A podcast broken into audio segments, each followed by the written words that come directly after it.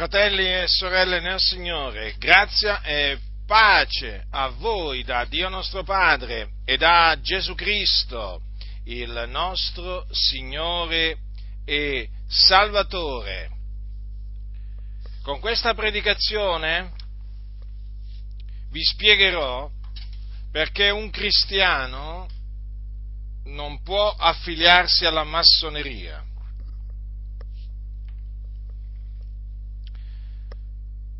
Allora, innanzitutto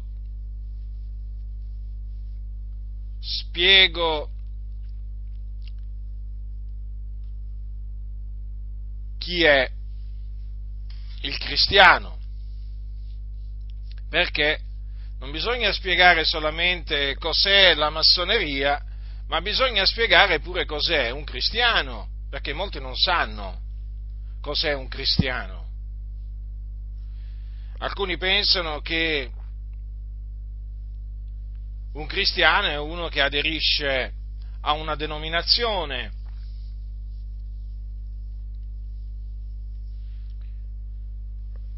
per esempio,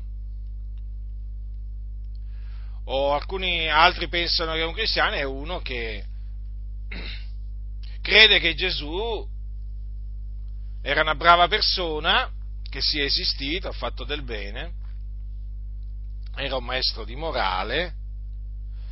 Ecco, un cristiano è uno che crede che Gesù era un buon uomo, fermo restando che Gesù era buono, che Gesù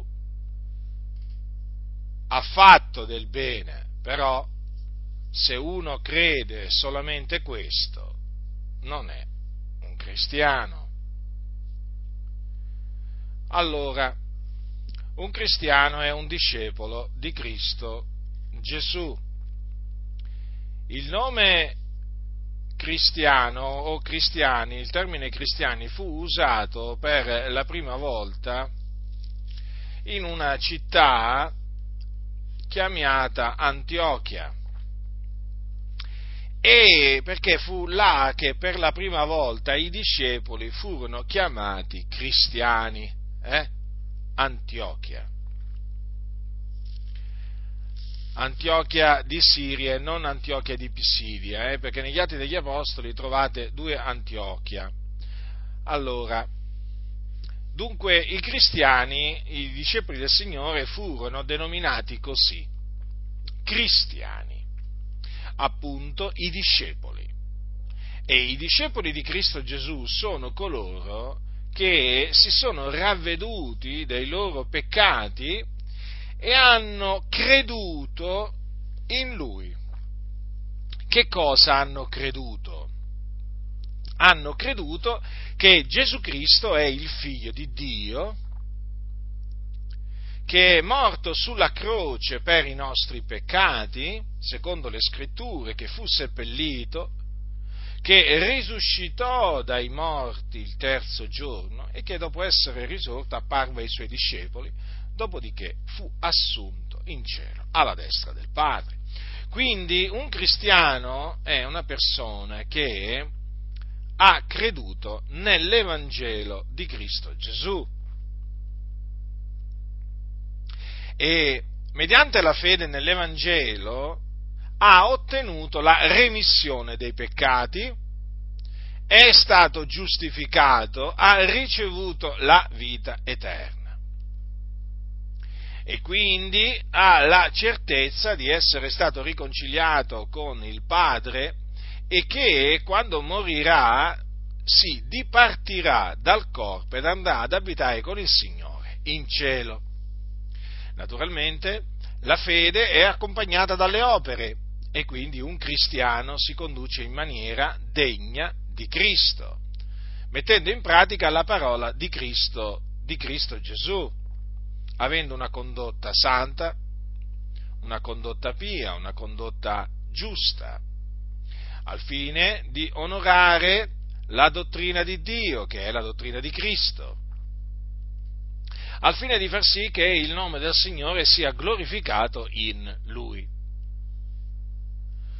Dunque un cristiano ha creduto in Cristo Gesù, crede in Cristo Gesù e si conduce in maniera degna di Cristo Gesù. Perché appunto riconosce in Gesù Cristo il Maestro, il Signore, il suo Padrone, essendo stato acquistato con il prezioso sangue di Cristo Gesù. Dunque, un discepolo di Cristo Gesù, essendo che si deve condurre in maniera degna di Cristo, deve badare a se stesso e deve essere in grado di discernere il bene dal male per attenersi fermamente al bene e schivare o astenersi dal male.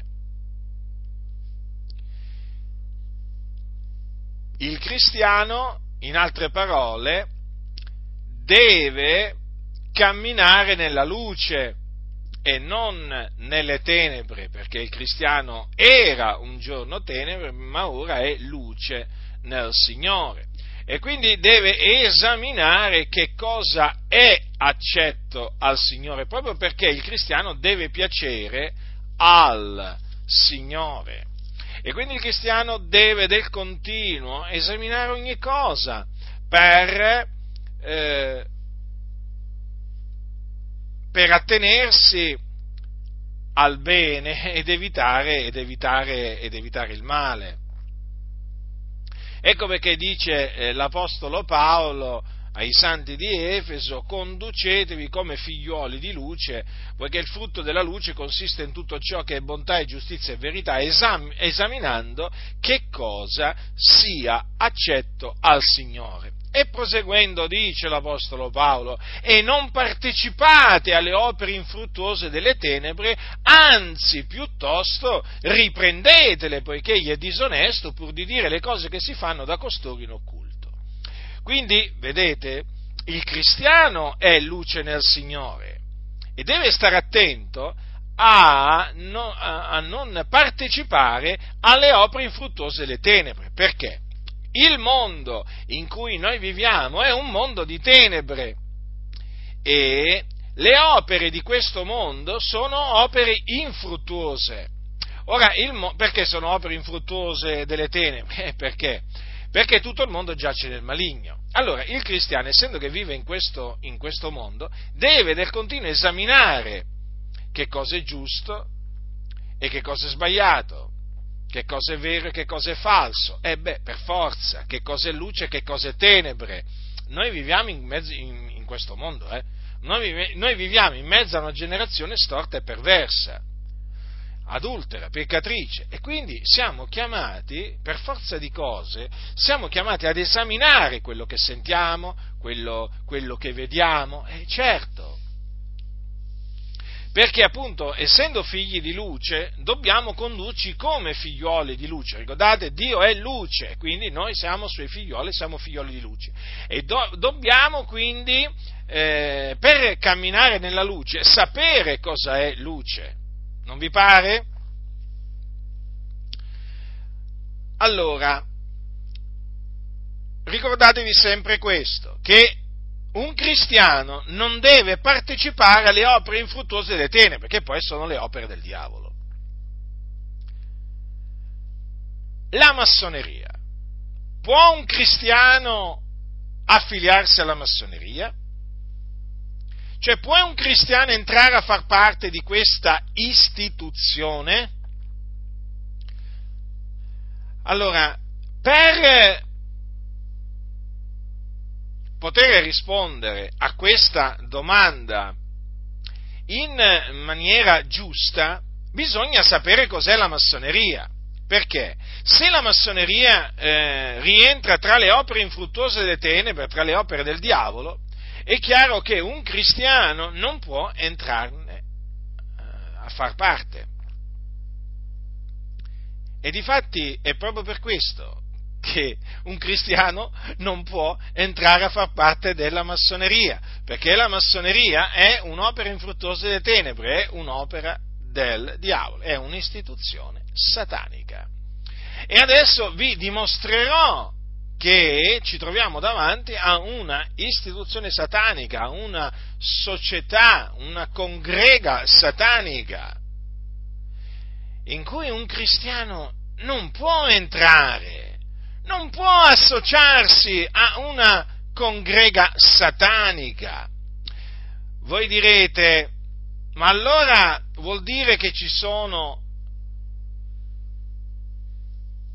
chiese che permettono ai loro membri di entrare a far parte della massoneria? Sì, proprio così. Ci sono chiese che lasciano i loro membri liberi di aderirvi o meno alla massoneria, denominazioni intere su tutta la faccia della terra, non solamente qui in Italia. Quindi capite che ci troviamo davanti a una situazione drammatica, perché tante denominazioni permettono ai loro membri di aderire a questa istituzione satanica. E allora è mio dovere, come dovere di qualsiasi sentinella, suonare la tromba, avvertire le chiese che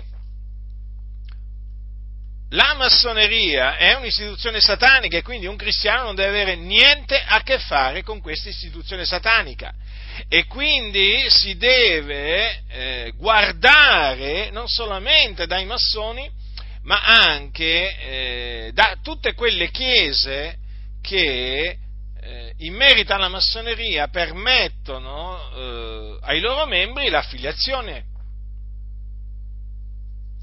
Guardate, fratelli del Signore, che nelle logge massoniche ci sono una marea di evangelici, pastori, teologi, giornalisti, storici, imprenditori, avvocati. Generalmente sono sempre, comunque sia, fanno parte sempre di un status sociale medio-alto. Nella massoneria non ci sono poveri. Ci sono ricchi, borghesi, super ricchi, ma poveri non ce ne sono. La massoneria è una società segreta, riservata, diciamo, come si suol dire, al fiorfiore della società. Non c'è spazio per i poveracci. E beh, loro li chiamano così, ovvio, per i poveracci. No, assolutamente. Per quelli che hanno poca cultura o senza cultura, che sono senza, diciamo, cultura, no, li vogliono persone, diciamo, altolocate, va, professori, anche ci sono, politici, sportivi, anche attori, cantanti, ma sono sempre proprio i livelli alti. Proprio parliamo sempre, nel mondo dicono del top, della cima. D'altronde uno dei simboli cari alla massoneria è la piramide, e in cima c'è in cima ci sono, diciamo, quelli più importanti, e in basso chi c'è? Quelli che non contano nulla, il popolo. Un popolo di profani. I profani sono i non massoni, che vengono considerati proprio a livello delle bestie, perché i massoni si ritengono degli illuminati, si ritengono persone dotate di una conoscenza che i non massoni non hanno.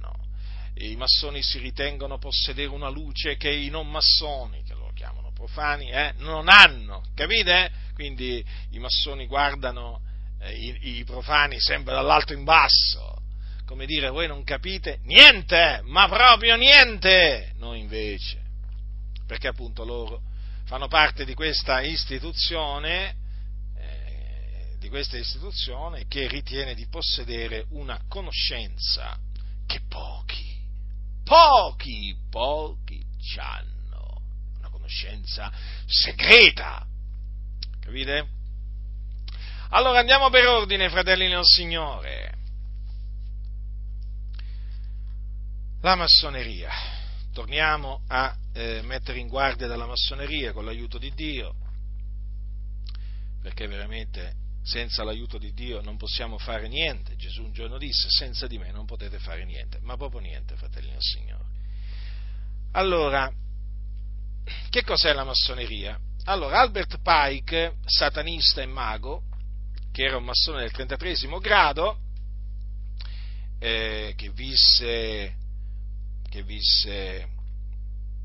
nacque nel 1809 e morì nel 1891. E quando si parla di Albert Pike si parla di un'autorità in ambito massonico. Lui ha scritto un libro che è considerata la Bibbia dei massoni. Il libro è Morals and Dogma. Non credete a quei massoni che vi dicono: no, ma Albert Pike è sorpassato. Quale è sorpassato? È autorevole ancora oggi come lo era quando era in vita. Allora, Albert Pike ha definito la massoneria in questa maniera, leggo dal suo libro Morals and Dogma: la massoneria è un sistema di regole etiche, velato in allegorie ed illustrato da simboli da cui si possono attingere lezioni di moralità e filosofia, essenzialmente filosofica, filantropica ed apportatrice di progresso. Essa ha per base il dogma di una ferma fede nell'esistenza di Dio, nella sua provvidenza e nell'immortalità dell'anima, per oggetto la diffusione della verità morale, filosofica, politica, religiosa e la pratica di tutte le verità.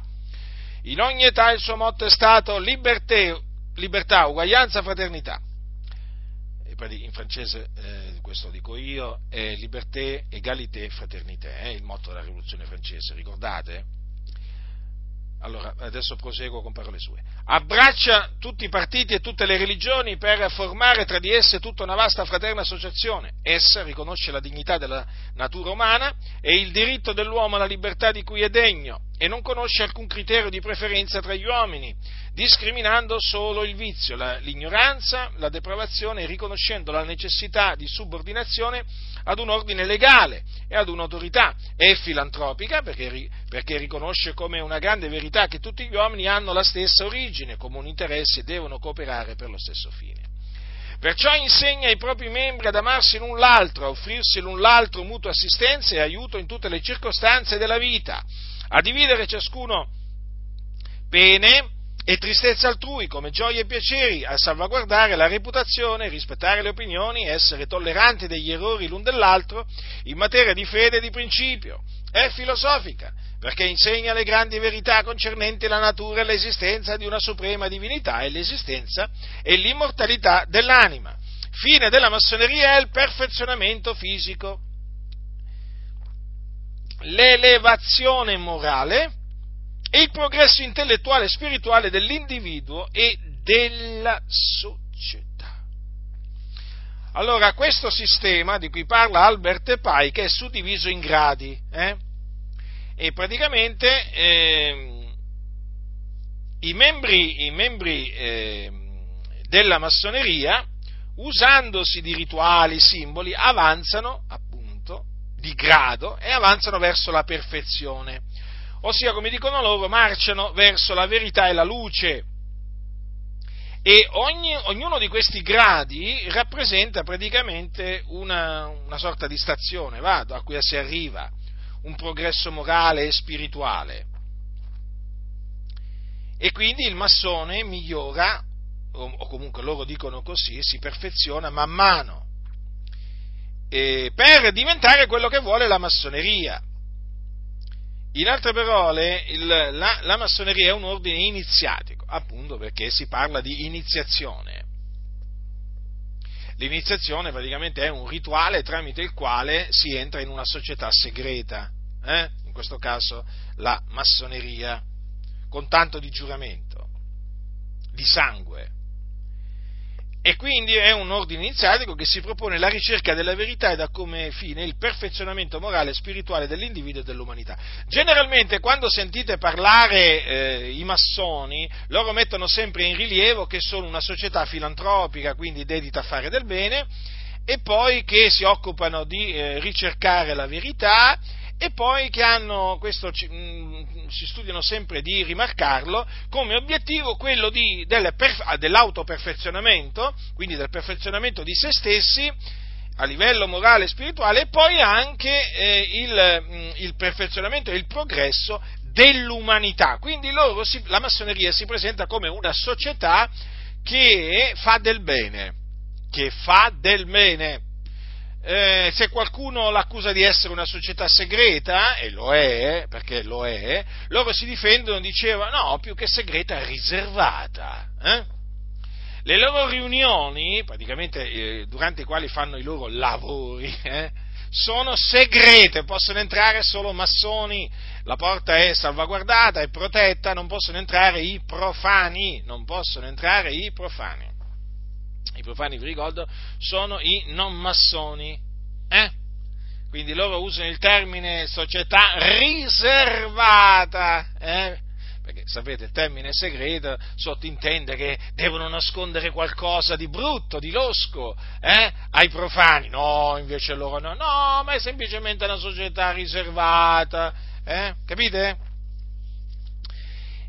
Perché uno poi si domanda, ma che faranno mai, ma che diranno mai durante le loro riunioni dentro le logge, no? Le logge sono i loro templi massonici. Che cosa fanno, che cosa dicono? Dicono e fanno cose che i profani non devono né vedere né sentire, C'è anche chi parla con le due luci dentro le logge, ma comunque... Allora, le chiamano così, le due luci, ma noi sappiamo chi sono le due luci, sono demoni. D'altronde la massoneria si basa sulla tradizione esoterica e quindi si basa su riti magici, pratiche magiche, rituali che affondano le loro radici nell'occultismo. La massoneria si presenta come un'associazione dove abbondano i maghi, le streghe, dove abbondano coloro che si danno allo spiritismo, al satanismo. Pensate che uno di questi massoni eminenti della massoneria italiana, Giosuè Carducci, famoso scrittore italiano, scrisse un poema, chiamiamolo così, intitolato Inno a Satana, che nelle logge viene letto. Pensate che cosa è riuscito a scrivere questo massone, esaltato più non posso oggi dalla massoneria italiana e non solo da quella italiana. Allora, vedete come viene presentata la massoneria. Insomma, si presenta in una maniera che uno, diciamo, dice, vabbè, ma che cosa c'è di male alla fin fine? Una società filantropica, si occupa appunto del progresso di se stessi, del progresso umano, poi c'ha dei bei principi, libertà, uguaglianza, fratellanza. E uno apparentemente potrebbe arrivare alla conclusione, vabbè, ma parlano di rispetto delle opinioni altrui, dei credi altrui, parlano di tolleranza, insomma, perché devono essere additati come una società satanica? Non vedo niente di satanico in questo. Ma la massoneria, essendo una società satanica, sa dissimularsi molto bene, sa come apparire innocua. Ricordatevi questo, che Satana si traveste da angelo di luce, capite? Lo dice la Sacra Scrittura. Quindi il diavolo sa travestirsi e si traveste da angelo di luce. Perché? Per quale fine? Per potersi infiltrare, insinuare in mezzo ai figlioli di luce che siamo noi. siccome che Satana è il nostro avversario, lui si traveste da angelo di luce per poter insinuarsi in mezzo alla Chiesa e a portare distruzione e corruzione. E così è la massoneria, che è un'istituzione satanica, si traveste da società filantropica. Ci sono delle logge che si radunano in segreto in centri che portano il nome, in centri culturali, in centri culturali. Voi vedete magari fuori dall'edificio c'è scritto centro culturale e lì si raduna la loggia massonica di quel posto. Succede pure questo. Quindi la massoneria si presenta con un'apparenza che pare innocua, ma è così, l'astuzia del serpente antico è sempre la medesima: presentarsi come innocuo, anzi come una sorta di benefattore dell'umanità.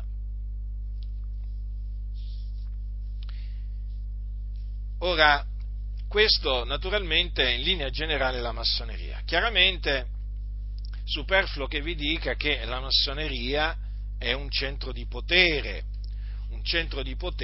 dove praticamente dove ci sono, diciamo, i personaggi chiave a livello mondiale della politica, dell'ambiente militare, finanziario, economico, mediatico e anche religioso e culturale. Proprio è un centro di potere notevole. La massoneria si propone di comandare il mondo, di instaurare un nuovo ordine mondiale e quindi una religione unica mondiale, perché la massoneria tende a unire i popoli e anche le religioni, perché vuole dominare su tutti i popoli e dominare su tutte le religioni, e allora ha infiltrato i suoi membri nelle chiese evangeliche, come anche nella Chiesa Cattolica Romana, e tutti costoro stanno lavorando con la mano nascosta, parliamo adesso della Chiesa, per unire tutte le religioni e quindi creare una religione unica mondiale che naturalmente avrà come Dio Satana, perché l'obiettivo della massoneria è portare l'adorazione e il servizio a Satana in tutto il mondo. Ecco, da qui il discorso dell'ecumenismo e del dialogo interreligioso, perché sono nate questi due movimenti, sono ambedue nati nelle logge massoniche. Ricordatevelo sempre, sia l'ecumenismo che il dialogo interreligioso.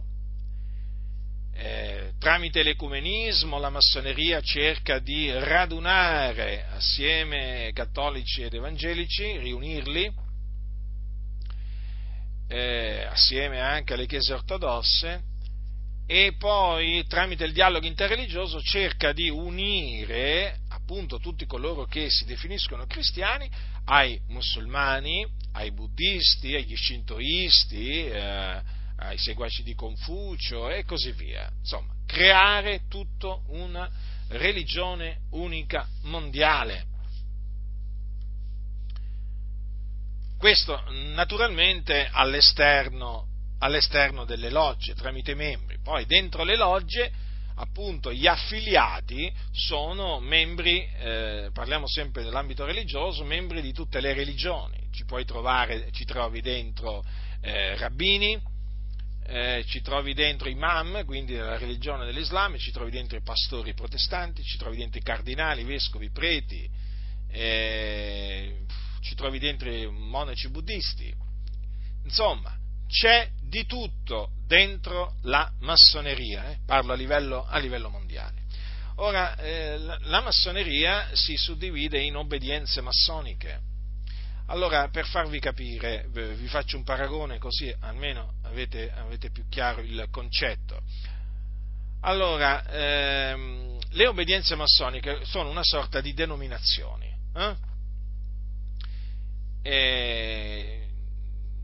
sono un insieme di logge massoniche che fanno capo a un centro, Per esempio, in Italia ci sono diverse obbedienze massoniche. La più grande si chiama Grande Oriente d'Italia o GOI. Queste obbedienze massoniche fanno capo a un gran maestro, sarebbe il presidente, va? È come una denominazione evangelica, non si dice il presidente, vabbè, i valdesi c'hanno il moderatore. Comunque, ecco, per intenderci, il gran maestro è il capo, va? Il capo della denominazione. Il gran maestro è il capo dell'obbedienza massonica. E ci sono varie obbedienze massoniche, non è che ce n'è una sola, ce ne sono decine. Quindi è chiaro che, cioè, voglio dire, quando vi dicono, per esempio, vi vogliono far credere, no, che uno non è massone perché non è iscritto al Grande Oriente d'Italia, una parola, non significa niente, perché ci sono decine e decine di altre obbedienze massoniche sparse per l'Italia, non solo, ci sono tantissime obbedienze massoniche all'estero. È molto facile per un italiano, anche un pastore evangelico, farsi un viaggio in America o in Inghilterra, andare a farsi affiliare a farsi iniziare dentro una loggia massonica in quella nazione. Quindi non lo troverete, per esempio, nel registro del Grande Oriente d'Italia, ma lo troverete nel registro della Grande Loggia Unita d'Inghilterra, o di quella americana, o di quella brasiliana, dipende, o di quella africana, dipende dove va. Insomma, quindi state attenti a non cadere in queste trappole, perché i massoni sono dei bugiardi, sanno come mentire, d'altronde sono addestrati a mentire, e sono capaci a farvi credere le cose più assurde. Peraltro, il fatto che uno ti dica ma non è nei registri delle Grandi Oriente d'Italia non significa niente, perché ci sono delle logge segrete, Poi non solo, ci sono anche dei massoni che, quantunque sono massoni, sono definiti all'orecchio. Cosa significa? Che sono veramente massoni diciamo molto, molto importanti, i cui nomi li conoscono solo i gran maestri, il gran maestro delle varie obbedienze, e quindi si dice all'orecchio perché poi il nome di questo potente massone, che può essere un politico o un imprenditore, un giornalista e così via, viene passato dall'orecchio all'orecchio, viene detto all'orecchio, capito, dei gran maestri. Quindi non lo troverete mai in nessun registro dell'obbedienza massonica. Figuratevi qua quanti espedienti che ci sono, capite? Quindi non fidatevi, quando parlano i massoni non fidatevi, soprattutto quando vi dicono ah no, ma quello non è massone, te lo posso assicurare. Ecco, quando vi assicurano che non è massone, sappiate che è massone, perché generalmente mentono sapendo di mentire. Questo naturalmente è giusto un po' per inquadrare la massoneria in linea generale. Quando uno viene affiliato alla massoneria, prima di tutto non è che uno si affilia alla massoneria come uno potrebbe entrare, che vi posso dire, come uno si potrebbe iscrivere, che ne so io, a una scuola, no? Mi vado a iscrivere a una scuola o all'università, no, assolutamente, mica funziona così. Nella massoneria si entra per cooptazione. Cosa significa? Allora, ve lo spiego in termini molto pratici. Allora, facciamo il discorso di una denominazione.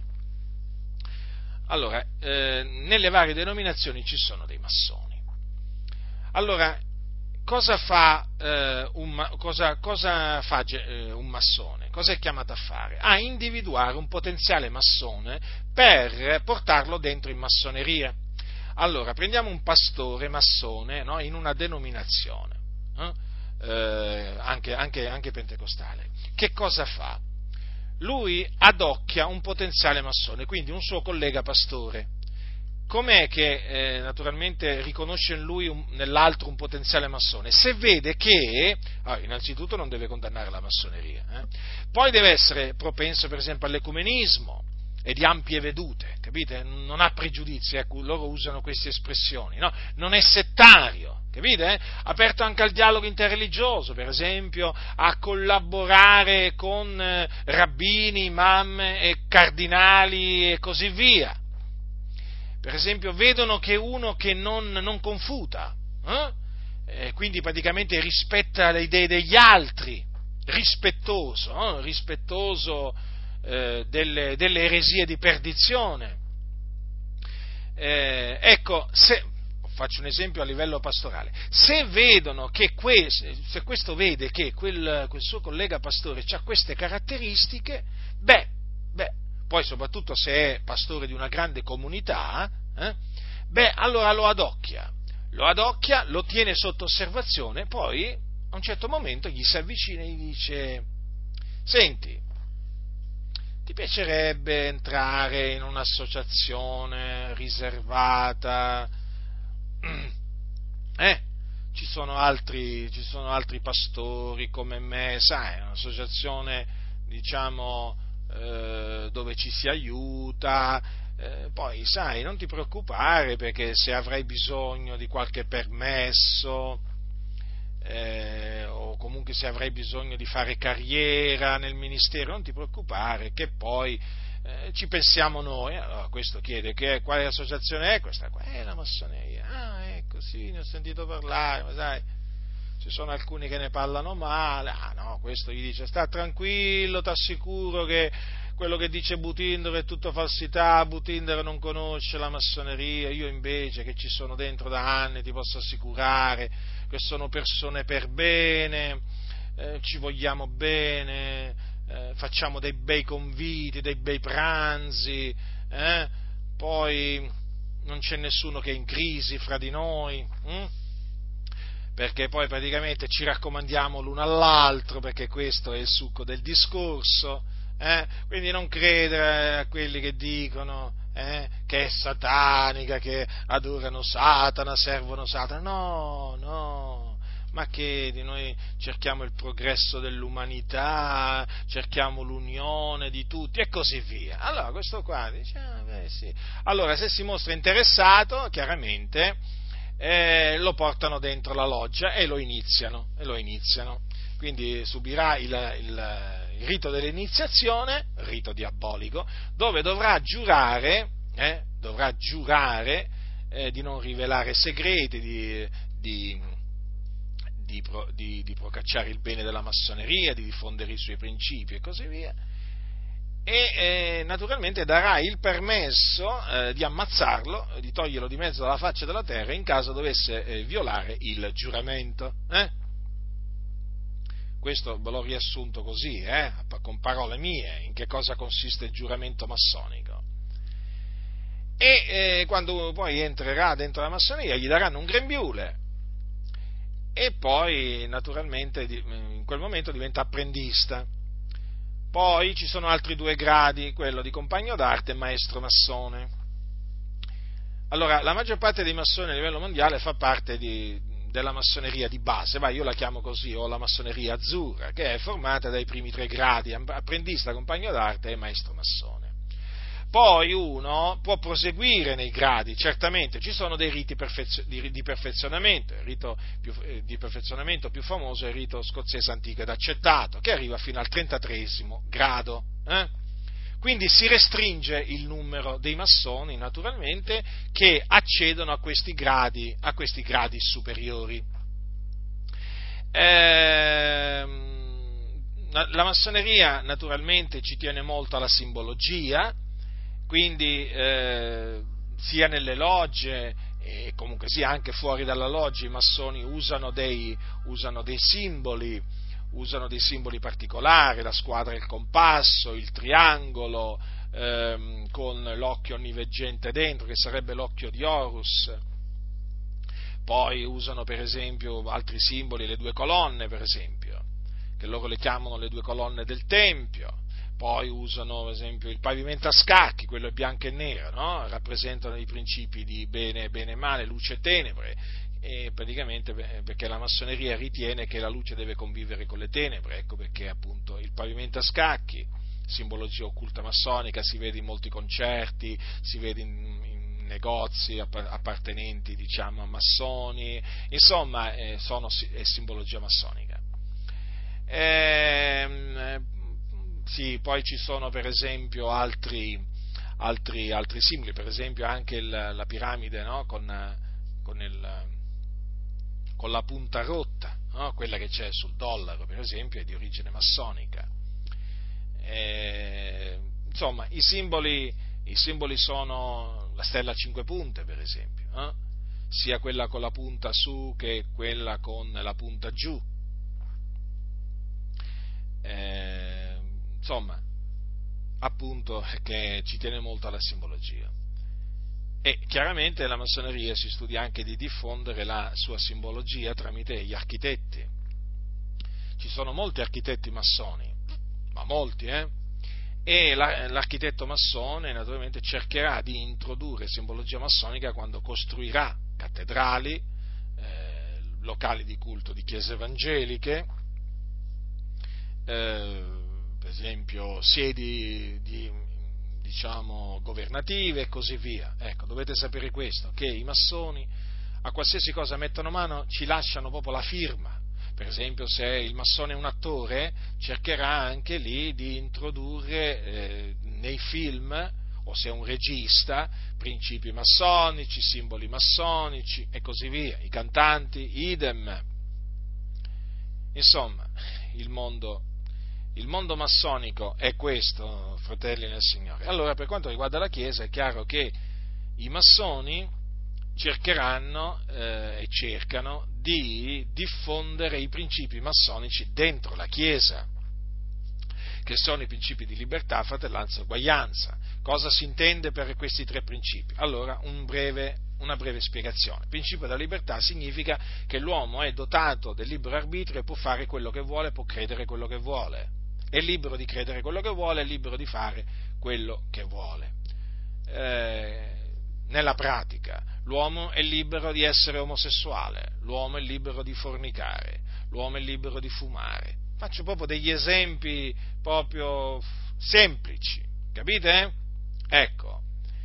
E naturalmente nessuno gli deve contestare questa sua libertà, capito? Chi lo fa giudica e quindi sbaglia. Il principio dell'uguaglianza, naturalmente è libero di credere quello che vuole, quindi l'uomo è libero di credere che Gesù non è Dio, che Gesù non è venuto in carne, è libero di credere quello che vuole, è libero di credere che Gesù non è risuscitato, che Gesù non è morto per i nostri peccati, è libero di credere che Maometto è l'ultimo dei profeti, insomma. È libero di credere quello che gli pare e piace. Il principio dell'uguaglianza. Tutti gli uomini sono uguali, quindi non c'è uno che è superiore a un altro. Tutti gli uomini sono uguali, aventi appunto gli stessi diritti. Principio della fratellanza. Tutti gli uomini sono figli di Dio. E quindi tutti sono fratelli. Capite bene che ci troviamo davanti a tre principi che si oppongono alla parola di Dio.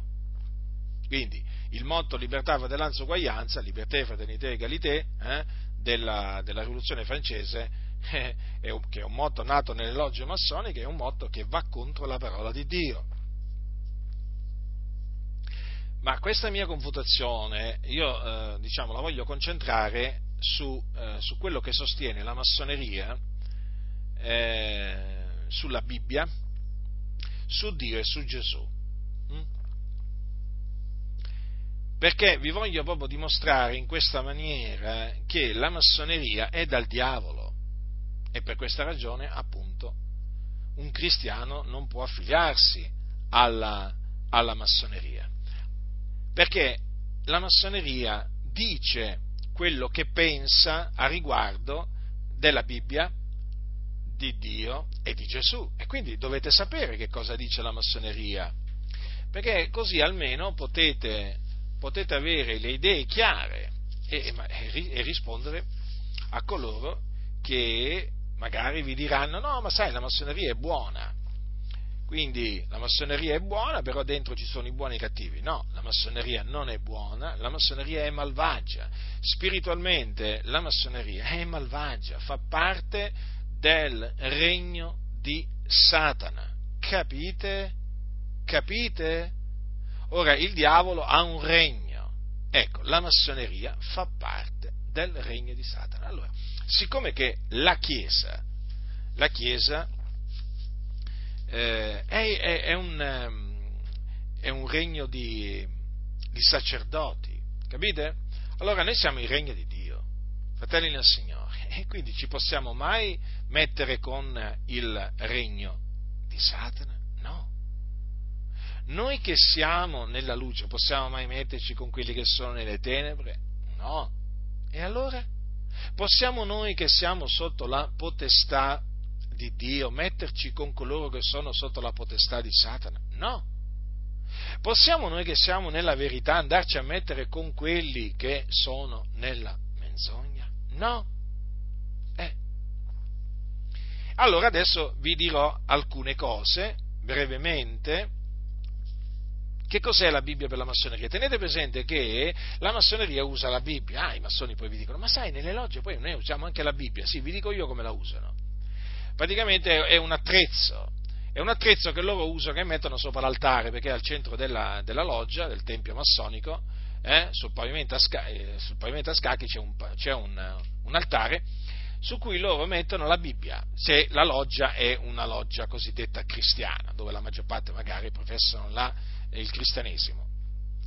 E allora lì hanno la Bibbia aperta con una squadra e compasso sopra, perché appunto la dottrina massonica ha sempre la prevalenza anche sulla Bibbia. E quindi è un attrezzo, uno dei tanti attrezzi che loro hanno. Loro usano anche il Corano, usano anche la Bhagavad Gita, usano anche altri libri, capite? E che loro considerano alla stessa stregua. Nella massoneria vengono considerati questi libri alla stessa stregua, cioè vengono messi sullo stesso livello. Appunto, vedete il principio dell'uguaglianza? Tutti gli uomini sono uguali, tutti i libri sono uguali. Allora, Bibbia sacra, ecco, lo è anche il Corano, lo è anche la Bhagavad Gita e così via, capite? Quindi la Bibbia non ha la supremazia, non ha il primato nella maniera più assoluta. Non è parola di Dio, non è la parola di Dio per i massoni, no? Assolutamente. Allora, che cosa la Bibbia che cosa rappresenta? Secondo quello che dice la massoneria dice che la Bibbia sull'altare sta lì aperta come simbolo dell'ente superiore, che per ognuno può essere diverso. Allora, come voi dovete sapere che la massoneria ritiene che ognuno può credere nel Dio che vuole, e quindi può entrare nella massoneria uno che crede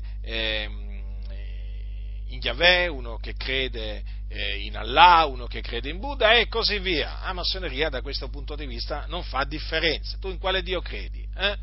Io credo in Allah, vabbè, per loro va bene lo stesso, capite?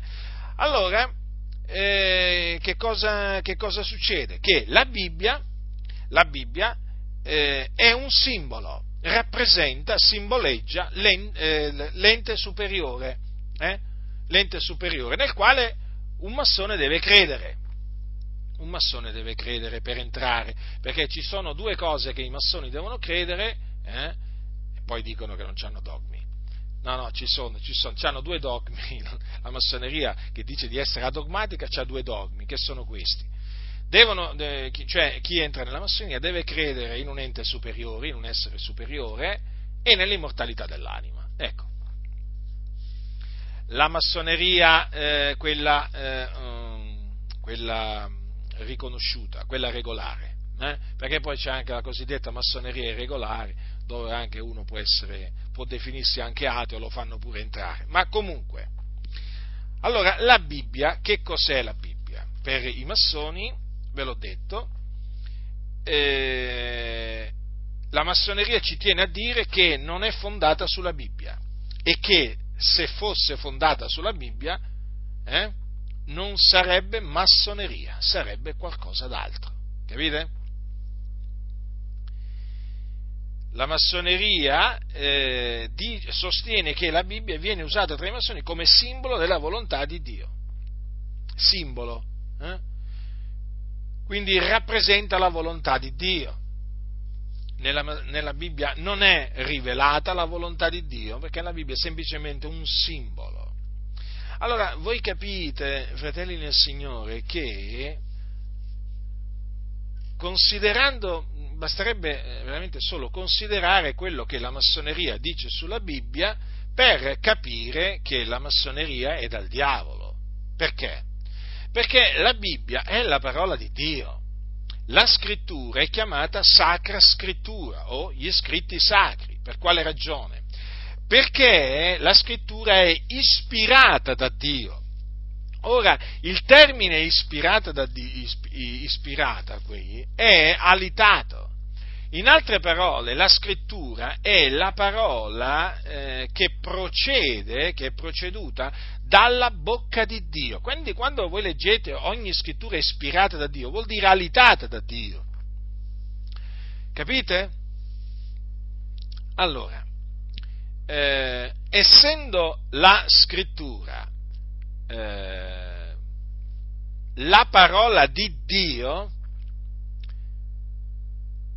è chiaro che noi riteniamo gli scritti sacri al di sopra di qualsiasi altro scritto sulla faccia della terra.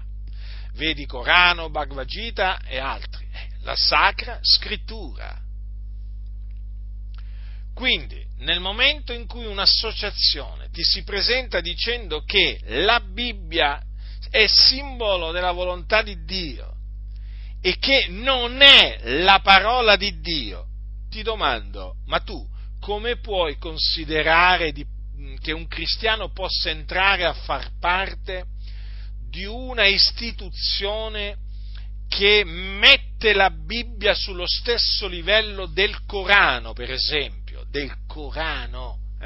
o per esempio degli scritti di Platone, faccio un altro esempio, o mette la Bibbia sullo stesso livello degli scritti degli gnostici, dei cosiddetti maestri gnostici, Valentino, Carpocrate, Cerinto e altri. Cioè, mi spiegate com'è possibile entrare a far parte di un'associazione che non dà alcuna importanza alla parola di Dio? Quindi, vedete, fratelli nel Signore, che ci troviamo davanti a un quesito importante. Quando io domando, la massoneria è da Dio o da Satana? Un cristiano può entrare a far parte della massoneria? Queste sono domande importanti. Non è che non sono domande stupide, come alcuni le chiamano. Naturalmente, chi parla così ovviamente si fa conoscere per quello che è, per quello che c'ha nel suo cuore, ovvio. Queste sono domande importanti che un cristiano si deve porre e alle quali il cristiano deve avere delle risposte precise, visto anche i tempi in cui noi viviamo, tempi malvagi in cui la massoneria ormai la fa da padrona in tutto il mondo, in qualsiasi campo, in qualsiasi area della società, la massoneria comanda. È così. Comanda anche a livello religioso in tutte le denominazioni dove si è naturalmente infilata, ricoprendo i posti chiave, perché poi è sempre così. Nelle varie denominazioni la massoneria ha posto i suoi membri nei posti chiave, generalmente presidenti, consiglieri, pastori di una certa fama. Billy Graham, vi ricordo, Billy Graham è uno dei predicatori più famosi al mondo, è massone, ma sono tanti altri predicatori famosi, battisti, metodisti, presbiteriani, pastori che avevano chiese di migliaia di membri che sono morti e poi si è scoperto che erano massoni. Quindi, qui stiamo parlando di un argomento molto importante a cui le chiese devono trattare pubblicamente. perché i membri delle chiese devono sapere da che parte sta la loro chiesa, il loro pastore, devono saperlo, come considerano la massoneria, visto e considerato che la massoneria esiste, non è una nostra invenzione, visto e considerato che ha una forte influenza a livello sociale, culturale, religioso, visto che la massoneria è dappertutto nel mondo, la Chiesa deve sapere come viene considerata la massoneria dal proprio pastore, è certo che lo deve sapere, e perché non lo deve sapere? Ha il diritto, anzi, fratelli nel Signore, voi avete il dovere di fare queste domande ai pastori della vostra Chiesa, domande pubbliche con risposte pubbliche, non andategliela a fare privatamente, pubblicamente chiedete al vostro pastore che cosa pensa della massoneria, allora, domande chiare, nitide, le domande sono queste: la massoneria è da Dio o da Satana? I principi della massoneria, libertà, fratellanza, uguaglianza, sono da Dio o da Satana? Un cristiano può essere un massone? E se un massone si professa cristiano, come si rapporta la Chiesa nei suoi confronti? Lo può tenere o lo deve espellere? Ecco, queste sono le domande che dovete fare dappertutto, da Varese ad Agrigento. Voi fratelli, che amate Dio, che conoscete Dio, che temete Dio, fate queste domande al pastore della vostra comunità e richiedete da lui delle risposte pubbliche a queste domande, poi in base alle risposte che naturalmente vi darà, poi saprete giudicare da persone intelligenti se quella chiesa è una chiesa filomassonica o antimassonica. Guardate, dalle risposte che vi daranno a queste semplici domande capirete subito dove vi trovate, se vi trovate in una comunità veramente che ama il Signore, che serve il Signore, o in una comunità che odia il Signore e quindi non serve il Signore. Per quello che vi esorto a mettere alla prova quello che è il pastore della vostra comunità, mettetelo alla prova con queste domande.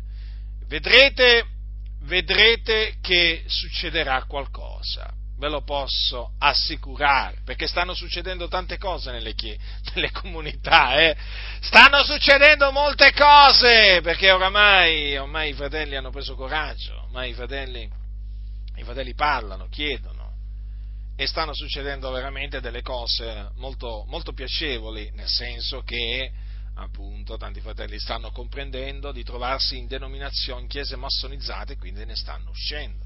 Perché è chiaro che se il pastore vi risponde facendo dei distinguo per tipo, sì, ma la massoneria, sai, è buona, non è tutta cattiva, sì, volendo un cristiano ci può entrare, non c'è niente di male, o bisogna vedere in quale massoneria entra, come dire, se entra nella loggia massonica segreta è male, ma se entra in una loggia, diciamo, come il Grande Oriente, una loggia del Grande Oriente d'Italia, una loggia non segreta, beh, allora che male c'è, no? È come entrare in un club, no? Lo voglio dire, no? In un club di bocciofili, e così via, no? Non so, come entrare in una società sportiva.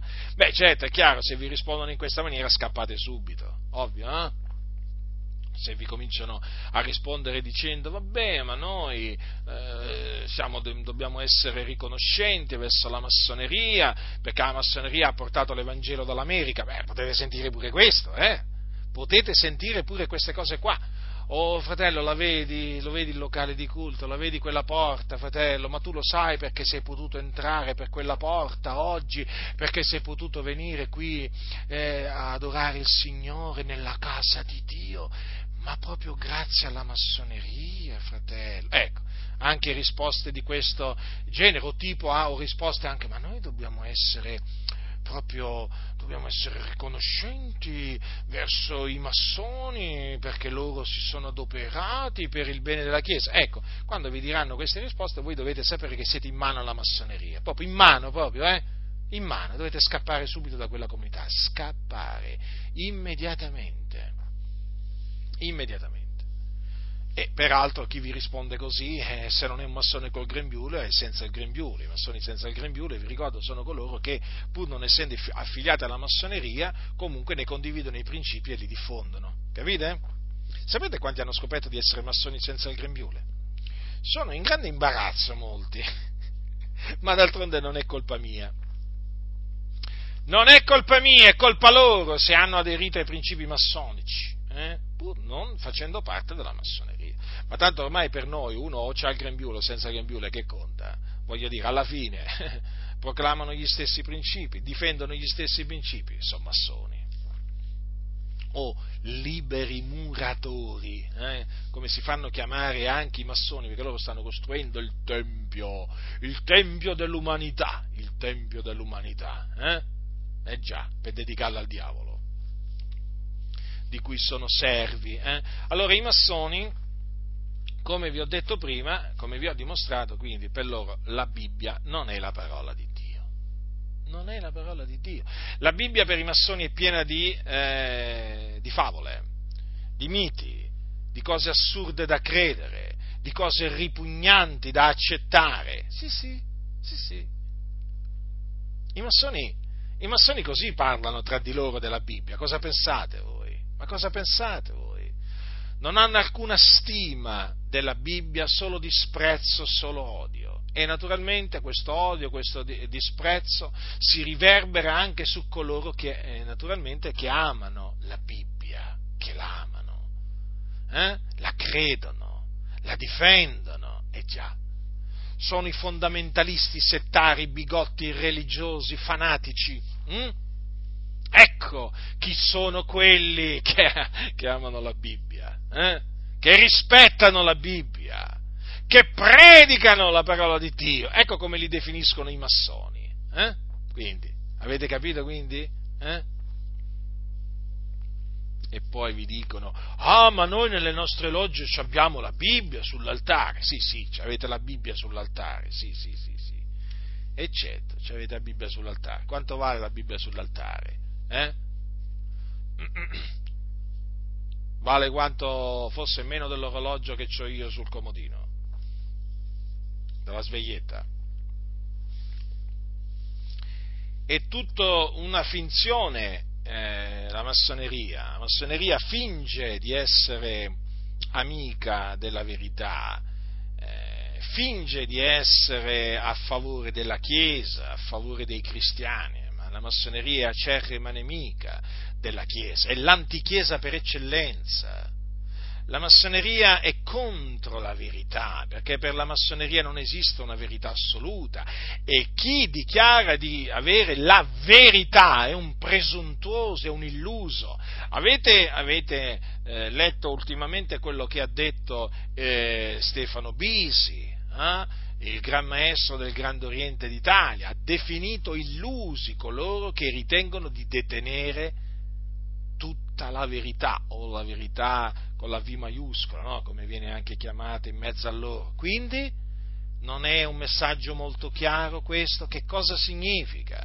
Significa appunto che i cristiani vengono considerati dalla massoneria degli illusi, persone che pensano di conoscere la verità, di avere la verità, ma in effetti non ce l'hanno, sono degli illusi. Ma io dico, ma non vi basta?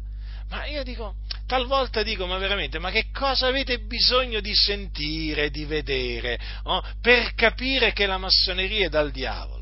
Noi chiaramente, il nostro desiderio, la nostra preghiera è che i massoni si ravvedano, si convertano a Cristo, che escano dalla massoneria, ma noi non possiamo mica fare finta di niente davanti a queste loro dichiarazioni, cioè non possiamo stare zitti, capite? Quindi vedete? Anche questo, no, appunto vi dimostra che la massoneria non riconosce in Gesù la verità, ma ci arriveremo fra poco. Allora, quindi, la Bibbia per la massoneria non vale niente, non vale niente, perché non è la parola di Dio, eccetto, perché se fosse la parola di Dio, giustamente, come ha detto un massone, non è fondata, la massoneria non è fondata sulla Bibbia, se lo fosse non sarebbe massoneria, infatti è proprio così, perché se la massoneria fosse fondata sulla Bibbia, allora dovrebbe accettare la Bibbia per la parola di Dio e quindi escludere il Corano come parola di Dio, la Bhagavad Gita e così via, capite? Cioè i testi delle altre religioni, i testi cosiddetti sacri, li dovrebbe escludere come parola di Dio, li dovrebbe rigettare come parola di Dio perché proclamerebbe che solo la Bibbia è la parola di Dio, ma non lo può fare, perché è la massoneria. Perché la massoneria attorno all'altare deve radunare shintoisti, buddisti, seguaci di Confucio, di Platone, deve riunire buddisti, musulmani, vescovi, cardinali, pastori, capite? E quindi non può nella maniera più assoluta riconoscere nella Bibbia la parola di Dio o la Sacra Scrittura, perché se lo facesse escluderebbe gli altri, appunto, cosiddetti libri sacri. Quindi la massoneria mette la Bibbia allo stesso livello degli altri cosiddetti libri sacri. Vedete? Capite? Ma la massoneria è questa, non è un'altra. Ora vi domando, ma come si può definire la massoneria buona? La massoneria è buona? Cioè, un'istituzione che definisce la Bibbia in questa maniera è buona? Evidentemente non è buona, è malvagia. Ora, che cosa dice la massoneria su Dio? Allora, per entrare nella massoneria, per affiliarsi alla massoneria, bisogna credere in un ente superiore o in un essere supremo. Allora, anche qui prestate la massima attenzione, perché? Perché alla massoneria non importa come tu chiami Dio, l'Iddio in cui tu credi. L'importante è che tu non definisca l'Iddio in cui tu credi il solo vero Dio, escludendo gli altri, o facendo, per esempio, del Dio dell'Islam un altro Dio, capite? La massoneria non vuole sentire parlare in questa maniera. La massoneria ti dice, tu lo chiami Yahweh, il musulmano lo chiama Allah, quell'altro ancora, il buddista lo chiama Buddha, mettiamola così, La massoneria dice, ognuno lo può chiamare con il nome che vuole, ma la massoneria come lo chiama Dio? Questo essere supremo,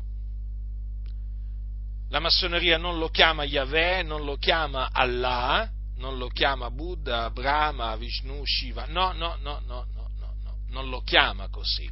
La massoneria lo chiama in questa maniera, il grande architetto dell'universo. La sigla è GADU. Allora, l'abbreviazione è GADU. E loro cosa dicono? Che ogni massone ha diritto alla sua visione del GADU, Ognuno se lo immagina come vuole lui, capite? Non solo, la massoneria afferma che il grande architetto dell'universo non ha nome. Ecco perché dice ai suoi membri, voi lo potete chiamare come volete voi, perché non ha nome in effetti il grande architetto dell'universo, è un Dio sconosciuto, non solo sconosciuto ma anche inconoscibile. Ecco, nella massoneria viene detto che questo Dio è il senza nome di un centinaio di nomi, capite? Dicono anche che il vero Dio nella sua essenza, concepito come increato e unico, non ha nome. Questo è molto importante, fratelli nel Signore, perché praticamente quando uno entra nella massoneria giura davanti al grande architetto dell'universo, davanti a un Dio sconosciuto, è inconoscibile. Chi sarà mai? Loro dicono che è sconosciuto e inconoscibile, ma noi sappiamo chi è il grande architetto dell'universo. Allora, e lo sanno anche i massoni di alto grado, lo sanno anche i massoni di alto grado, che prendono piacere a nascondere questo ai massoni di grado basso, perché nella massoneria succede anche questo, che quelli di alto grado nascondono le cose, certe cose, a quelli di grado basso. Allora, fratelli nel Signore, non solo, ma la massoneria afferma che Dio è buono, quindi il grande architetto dell'universo è buono ed è un Dio che non si adira e non punisce, quindi non è un Dio vendicatore.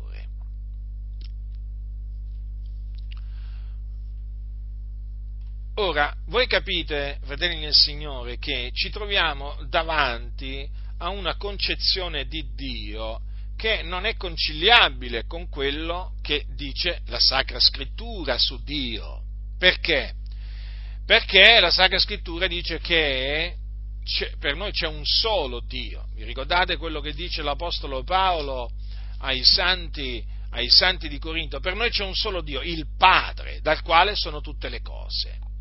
Allora, il Padre è il Padre del nostro Signore Gesù Cristo.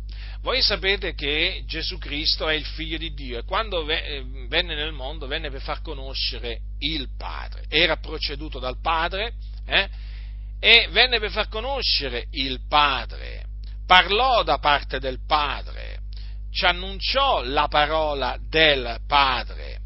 Allora, il Padre, appunto, è il solo vero Dio. Infatti Gesù, nella notte in cui fu tradito, quando pregò il Padre, come si rivolse nei suoi confronti?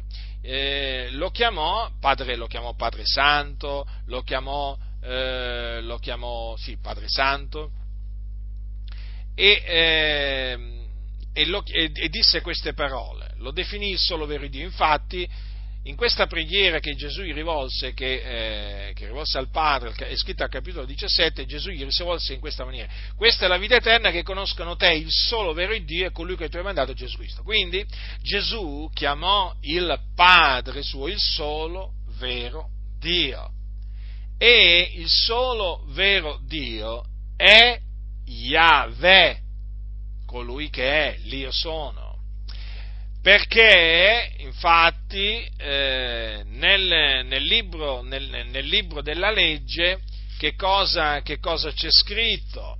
C'è scritto che quando il Signore Dio parlò a Israele, gli disse: ascolta Israele, l'Eterno, l'Iddio nostro, è l'unico eterno. Allora, il nome del solo vero Dio è Yahweh, colui che è l'Io sono, e fece conoscere il suo nome a Mosè, quando gli apparve nel pruno ardente, quando appunto gli apparve per mandarlo in Egitto a liberare il popolo di Israele dal giogo degli egiziani.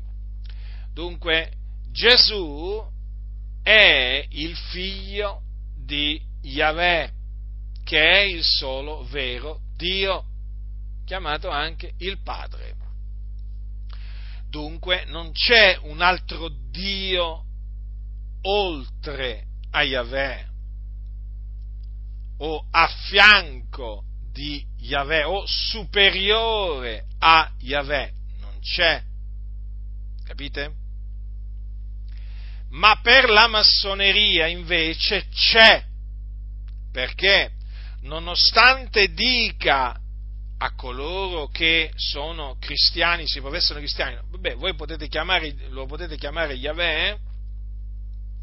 In effetti il grande architetto dell'universo, il GADU, non è Yahweh, ma è un Dio sconosciuto, inconoscibile, ma attenzione, superiore a Yahweh. Badate bene, superiore a Yahweh. Questo è quello che si dicono i massoni nelle logge, nei loro conviti, badate bene.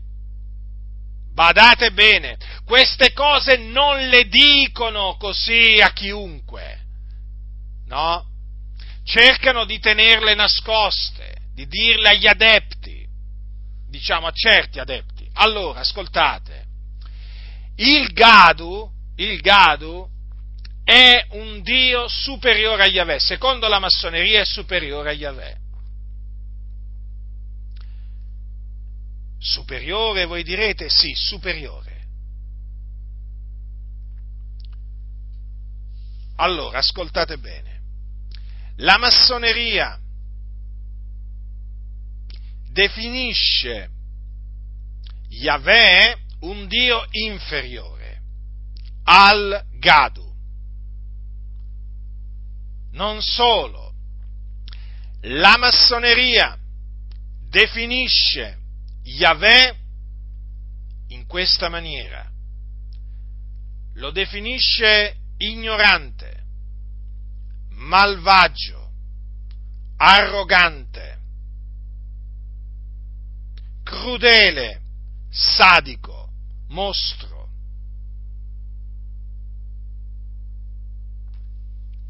Sì, fratelli nel Signore, è proprio così. E in questa maniera che la massoneria bestemmia e insulta l'Iddio vivente e vero. Quindi la massoneria, quando dice che Dio non si adira, non è vendicatore, perché è solo buono, intende dire che appunto perché è solo buono e non è un vendicatore, non è Yahweh. Ed è proprio ufficiale, la massoneria dice che il grande architetto dell'universo non è il Dio dei cristiani, non lo è, perché è un Dio nascosto, un Dio sconosciuto loro lo chiamano, un Dio inconoscibile, senza nome, capite? Allora, la massoneria non può che essere da Satana, perché bestemmia e insulta il solo vero Dio. Ho dovuto dirvi quello che i massoni di alto grado dicono di Dio, fratelli, ve l'ho dovuto dire, ve lo devo dire, dovete sapere queste cose, voi non dovete ignorarle queste cose, perché le cose stanno così, lo so, c'è da rabbrividire, lo so che c'è da rabbrividire, ma le cose stanno così e devo dirvele. I massoni sono servi di Satana, sono figli di Satana. Il grande architetto dell'universo, quello che loro chiamano il Dio superiore, l'ineffabile, quello senza nome, è Satana. Capite? Quello che loro presentano come un Dio buono, è Satana. Capite? E questo lo hanno detto ex massoni, per esempio, vi faccio un esempio, un ex massone del 33° grado, Giovanni Giuliani, intervistato durante un programma andato in onda sulla televisione finlandese TV7, e il video è naturalmente visibile su YouTube, ha raccontato che, essendosi convertito a Cristo, ha rigettato la massoneria. E ha dichiarato che nella massoneria, quando uno arriva al 33° grado, gli viene rivelato che il vero Dio dei massoni è Lucifero. E lui, infatti, in quell'intervista chiama i massoni adoratori di Satana. Giovanni Giulin, poco tempo dopo aver rilasciato questa intervista, è morto. in maniera misteriosa, strana.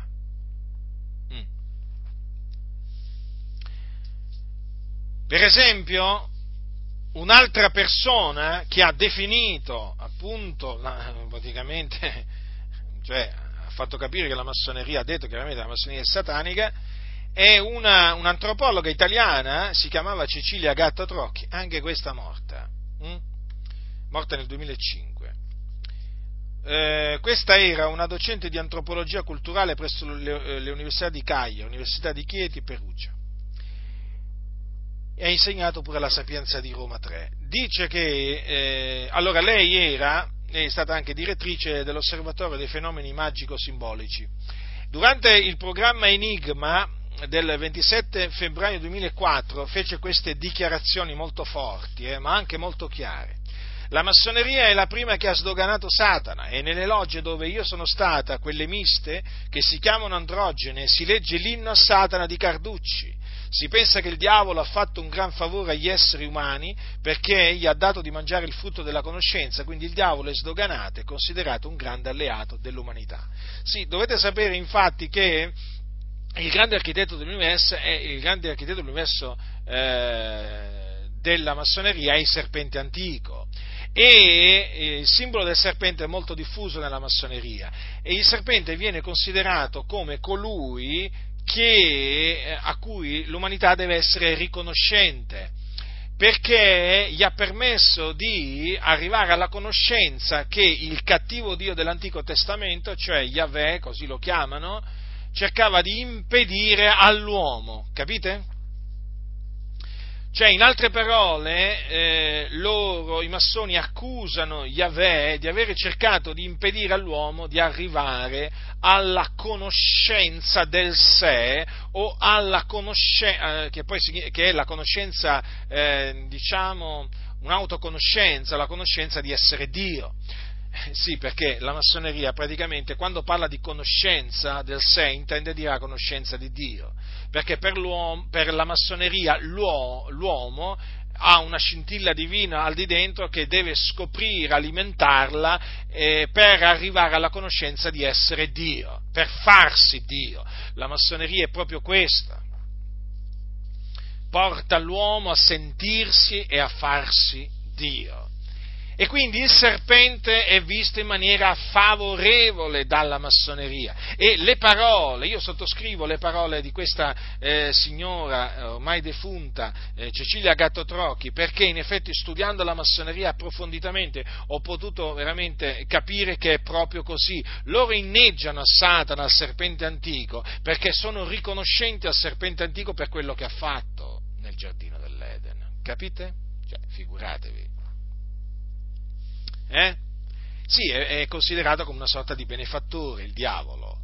Naturalmente loro, quando parlano del serpente in maniera favorevole, ci tengono sempre a dirvi: però ricordatevi che non è il Satana di cui parlano i cristiani. E chi è allora? E chi è? Ovvio, i massoni sono bugiardi, sono figli di Satana, del diavolo, che è bugiardo e padre della menzogna, quindi vi mentono. Ah, e poi per esempio Giuliano Di Bernardo, ex Gran Maestro del Grande Oriente d'Italia, ha detto che nelle logge del Goi si praticano riti osceni derivanti dalla tradizione templare francese, nei quali il diavolo Baphomet è invocato unitamente all'ente supremo. Queste sue parole sono apparse sulla Repubblica il 2 novembre 1993. Quindi queste parole le ha dette un ex Gran Maestro del Grande Oriente d'Italia, ma manca a lui credono tanti. Poi per esempio Cesare Ghinelli, che è cattolico lui, lui praticamente era nella massoneria, era entrato nella massoneria, poi ne è uscito, era nella massoneria del Grande Oriente d'Italia, ha affermato durante un convegno che è visibile in un video su YouTube, che la massoneria è una setta satanica vera e propria. Voi pensate che gli studi esoterici al 18° grado si parte con l'applicazione dell'esoterismo, ossia spiritismo e magia, dal 24° grado si diventa milizia di Satana, dal 28° al 33° corpo mistico di Satana. Questa è la realtà della massoneria. Sono parole sue, di un ex massone, lui è cattolico. Peraltro racconta anche in questo video veramente una storia che fa rabbrividire, perché hanno cercato veramente di indurlo in una possessione, però il Dio veramente lo ha preservato a questo uomo, lo ha veramente protetto. Ci hanno provato, invocando i demoni. I massoni sono evocatori di spiriti maligni, sono sotto la potestà di Satana, non lo dimenticate mai. Domenico Margiotto, un altro che conferma che appunto il grande architetto dell'universo è Satana, ex massone del 33° grado, ha scritto: il segreto dei segreti dell'alta massoneria è la deificazione di Satana dissimulata sotto il titolo di grande architetto dell'universo. Sì, è così, fratelli nel Signore. Quindi, come potete vedere, la massoneria oppone a Yahweh, che cosa gli oppone? Il suo Dio e il grande architetto dell'universo. E la massoneria disprezza profondamente Yahweh, ma lo disprezza in una maniera terrificante. I massoni di alto grado sono dei bestemmiatori, insultano Dio, lo reputano ingiusto. È terribile. È terribile quello che avviene nelle logge massoniche. E ecco perché, capite? Ecco perché le riunioni si tengono a porte chiuse, perché nelle logge poi bestemmiano contro Dio questi, parlano contro Dio, contro Yahweh. Avete capito? Sì, è proprio così. Come anche parlano contro Gesù. Sì. Adesso vediamo cosa dicono su Gesù i massoni. Quindi, in breve, voi capite che, essendo il grande architetto dell'universo Satana, un massone, ma come può? Come può entrare in un'istituzione che, quando ti fa entrare, ti fa giurare davanti a questo Dio che sconosciuto, inconoscibile, dietro cui si nasconde Satana?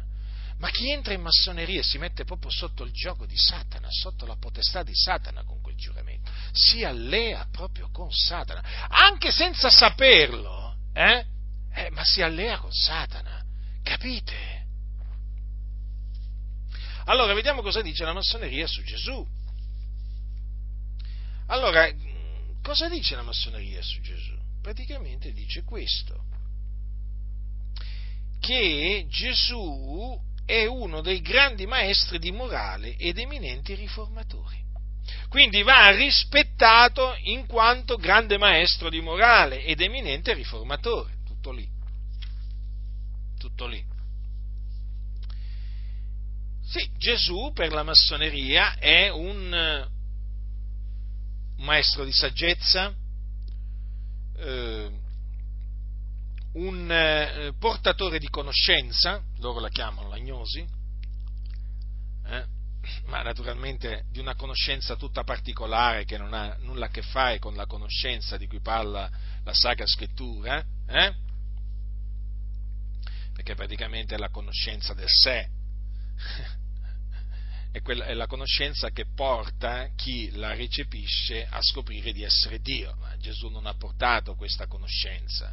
Questa è una conoscenza appunto di cui la massoneria parla, e che attribuisce a Gesù, perché per loro Gesù ha portato questa conoscenza, ma appunto è un altro Gesù, quello di cui parla la massoneria, perché per la massoneria Gesù non è il Cristo. Per la massoneria il Cristo è una sorta di entità o eone che si è posato sull'uomo Gesù al battesimo e che ha lasciato l'uomo Gesù, il corpo di Gesù, durante la passione, sulla croce. Per cui per la massoneria Gesù non è il Cristo.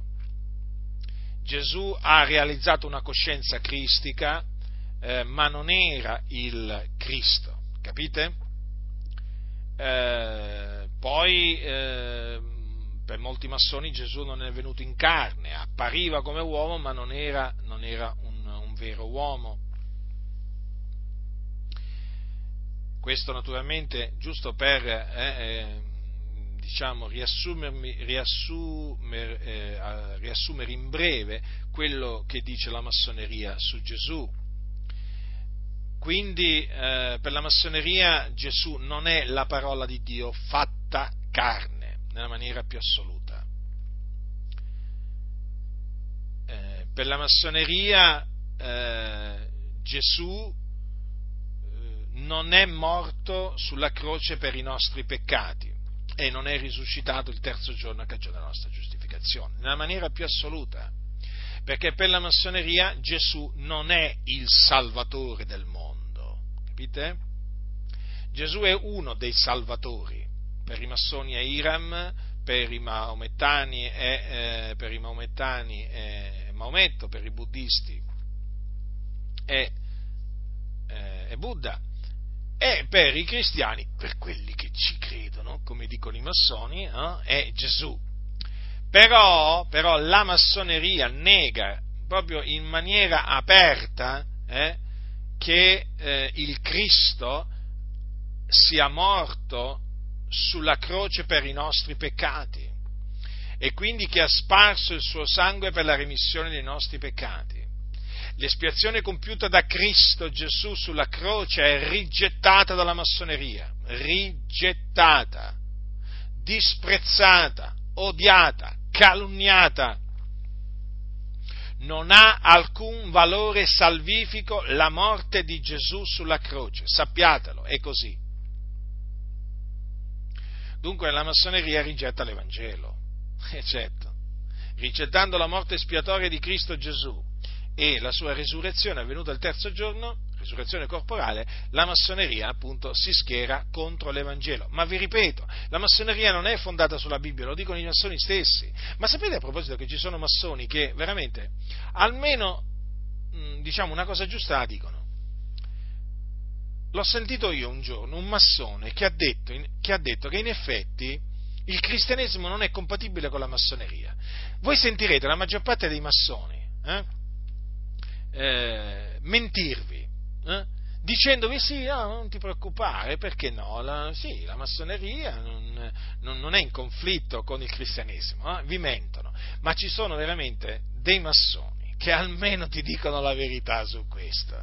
In questo bisogna credergli, se c'è una cosa giusta, vera, che ti dicono i massoni, e quando ti dicono in effetti la massoneria non è compatibile col cristianesimo, hanno ragione. Su questo non gli puoi dare torto, non li puoi confutare, perché ti dicono la verità.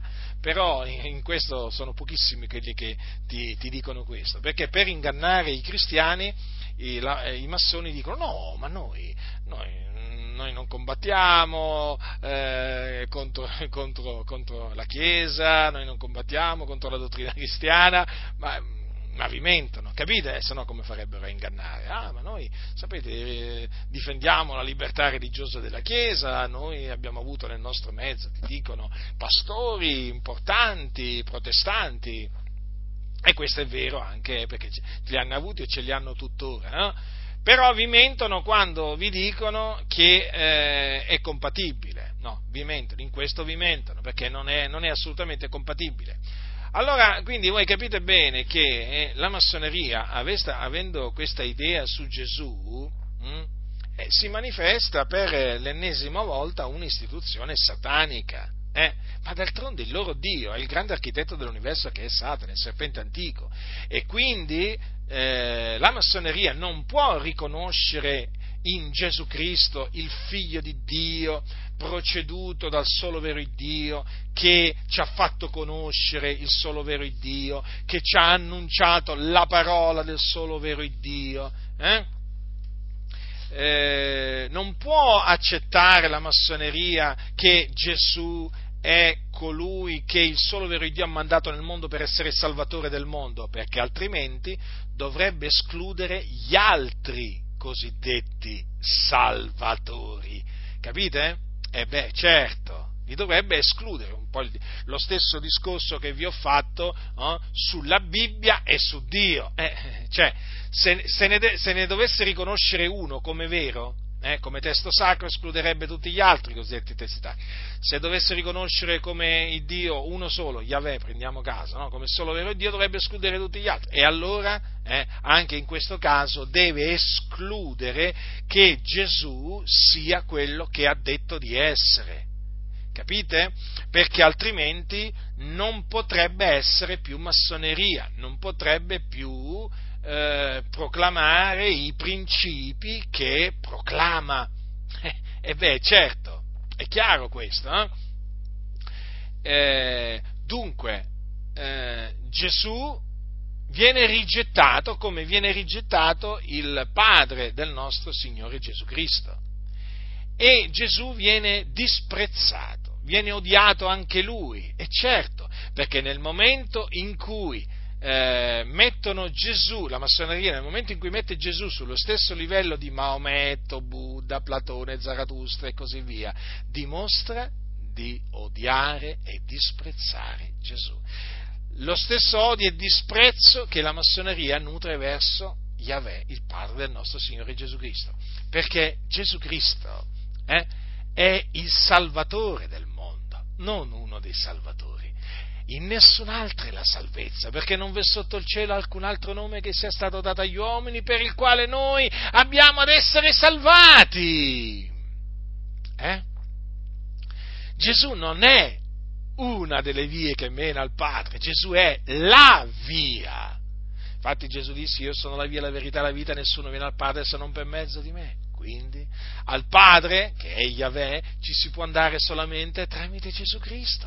V'è un solo Dio, che è Yahweh, è un solo mediatore fra Dio e gli uomini, Cristo Gesù. Questo è quello che dice la parola di Dio. La massoneria cosa dice invece? No, ci sono più mediatori, ognuno ha il suo mediatore. E no, per arrivare a Dio c'è solo un mediatore, è Cristo Gesù.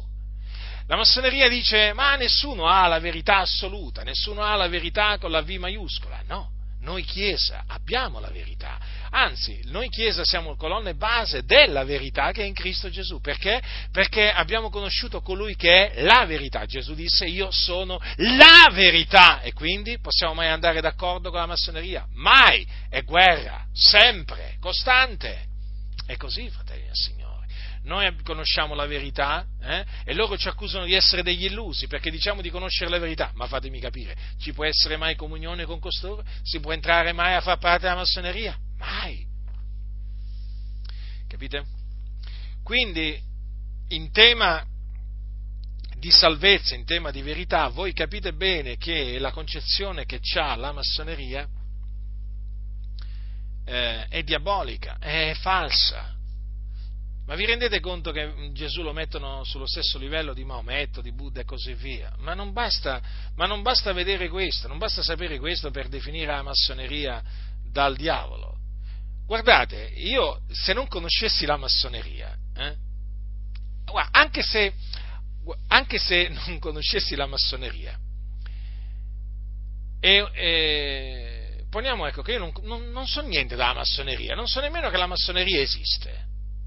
Mi si presenta uno che mi dice: sai, io faccio parte di un'associazione che rispetta il Gesù in cui tu credi. Ah sì, gli dico. E cosa dice questa associazione di Gesù? Beh, che è stato un grande riformatore, un eminente riformatore, un maestro di morale, di saggezza. Ah, solo questo. Allora, se io gli faccio la domanda: ma per voi Gesù è il figlio di Dio, la via, la verità e la vita, tramite il quale nessuno va al Padre, per voi Gesù Cristo è il Salvatore del mondo? Ah no, per noi no. Allora voi siete dal diavolo, gli direi, la vostra associazione è dal diavolo, senza sapere cos'è la massoneria. Ma certo! Perché uno ti presenta Gesù in questa maniera, è chiaro, tu ti rendi conto che sta parlando di un altro Gesù, capite? Quindi, voglio dire, non è che c'è bisogno di sapere chissà quante cose sulla massoneria per capire che è da Satana. Basta considerare solamente quello che la massoneria dice su Gesù. Su Gesù. Per noi che abbiamo creduto in Gesù è la pietra eletta, preziosa, ma per quelli che non credono è la pietra d'intoppo. Per i massoni è una pietra d'intoppo, è un sasso d'inciampo. Capite? È un po' come per gli ebrei. per gli ebrei Gesù è un sasso di inciampo, inciampano in Gesù, perché non credono che Gesù Cristo è la parola fatta carne, gli ebrei non lo credono, non credono che Gesù di Nazaret è il Cristo, non credono che Gesù è morto sulla croce per i nostri peccati e che è risuscitato il terzo giorno a cagione della nostra giustificazione. In questo praticamente si possono dare la mano coi massoni, infatti ci sono molti ebrei che sono dentro le logge, capite? Quindi inciampano, i massoni fanno la stessa cosa, inciampano come gli ebrei, certo, e sempre in Gesù inciampano, capite? Quindi è chiaro, fratelli del Signore, che dovete stare molto attenti, perché se siete in una chiesa che non condanna la massoneria, se siete in una chiesa che approva, addirittura non solo che non condanna la massoneria, ma che la approva, la giustifica, o che si è alleata con la massoneria, voi siete in una chiesa che si è alleata o che approva un'istituzione satanica, che bestemmia Dio, che oltraggia, offende Gesù Cristo, che disprezza la Bibbia, capite? Ecco perché da una tale chiesa dovete uscire, separarvi, non c'è altra cosa da fare, capite? Perché è molto importante oggi domandare al pastore della propria chiesa, fare al pastore della propria chiesa le domande che prima vi ho detto, perché è di estrema importanza, sapendo che la massoneria è una realtà, e che è nelle chiese, e i membri delle chiese devono sapere che cosa il pastore dice sulla massoneria, e lo vogliono sapere pubblicamente, non in un cantuccio, capite? Perché, vedete fratelli, dopo che io vi ho detto quello che la massoneria dice sulla Bibbia, su Dio e su Gesù, è chiaro che per forza di cose ognuno di voi adesso vuole sapere la comunità che frequenta che posizione ha sulla massoneria, non può rimanere nel dubbio, non puoi dormirci sopra, capisci? Perché la massoneria c'ha tanti membri in mezzo alle chiese. E tu devi sapere se la tua chiesa è massonizzata, se la tua chiesa è in mano a massoni, lo devi sapere questo. Non puoi vivere così come se niente fosse o fare finta di niente. Tu hai il diritto-dovere di sapere questo, perché qui c'è di mezzo la Bibbia, c'è di mezzo Dio, c'è di mezzo Gesù, c'è di mezzo la salvezza. La massoneria rigetta la salvezza in Cristo Gesù, perché i massoni ritengono di potersi salvare da soli. Chi tramite opere buone, facendo opere di beneficenza, chi tramite una conoscenza segreta, che vi ripeto non ha niente a che fare con la conoscenza di Dio di cui parla la Sacra Scrittura, è una conoscenza praticamente del proprio io, del proprio sé, che porta il massone a dire io sono Dio. Anzi, vi dico un'altra cosa, dato che ci sono su questo tema, una cosa molto importante. Dovete sapere questo, che quando si arriva al terzo grado della massoneria e praticamente al grado di maestro massone, in base a quello che dicono i massoni, tramite il rito mediante il quale il compagno d'arte, che è il secondo grado, passa a maestro massone, tramite quel rito, attenzione, state molto attenti a quello che vi sto per dire, l'iniziato al terzo grado si unisce al Dio nascosto o sconosciuto, inconoscibile, si unisce, capite? Praticamente si unisce al grande architetto dell'universo, diventa uno con il grande architetto dell'universo.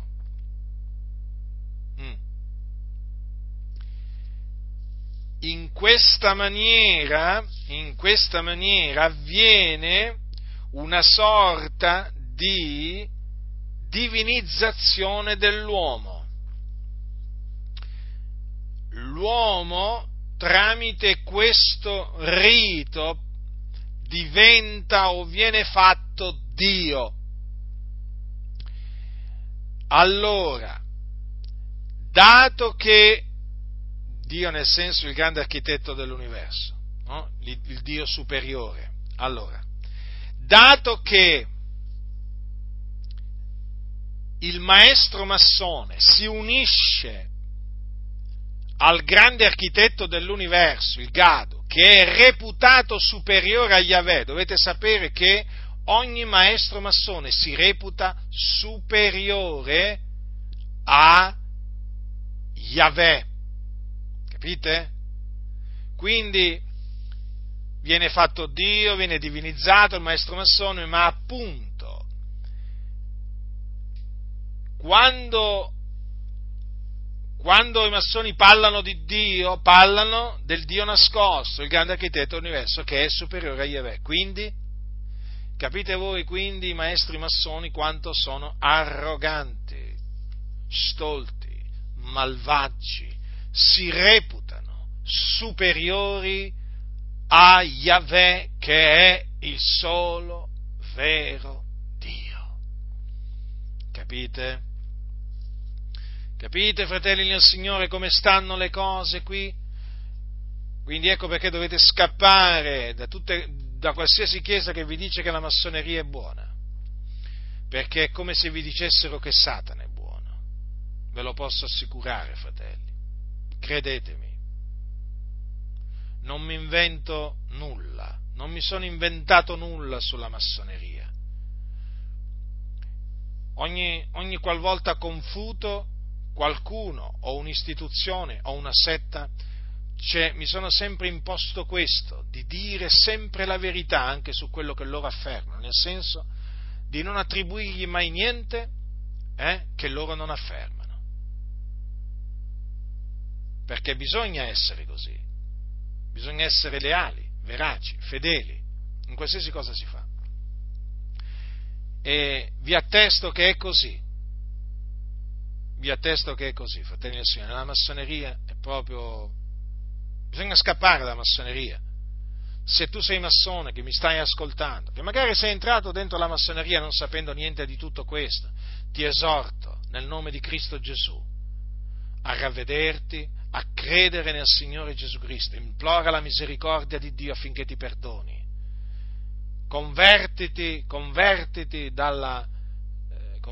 dal grande architetto dell'universo, convertiti al solo vero Dio, che è Yahweh. Convertiti e credi nel figliuolo di Dio ed esci, separati dalla massoneria, condannandola, non metterti in sonno, perché se ti metti in sonno rimani sempre massone, rimani sempre sotto il potere della massoneria. Esci e separati immediatamente dalla massoneria una volta che credi nel Signore Gesù Cristo, e mettiti a smascherarla, ad avvertire più anime possibile dalla diabolicità della massoneria. Capite dunque, fratelli nel Signore, qui come stanno le cose? Ecco perché un cristiano, un discepolo di Cristo Gesù,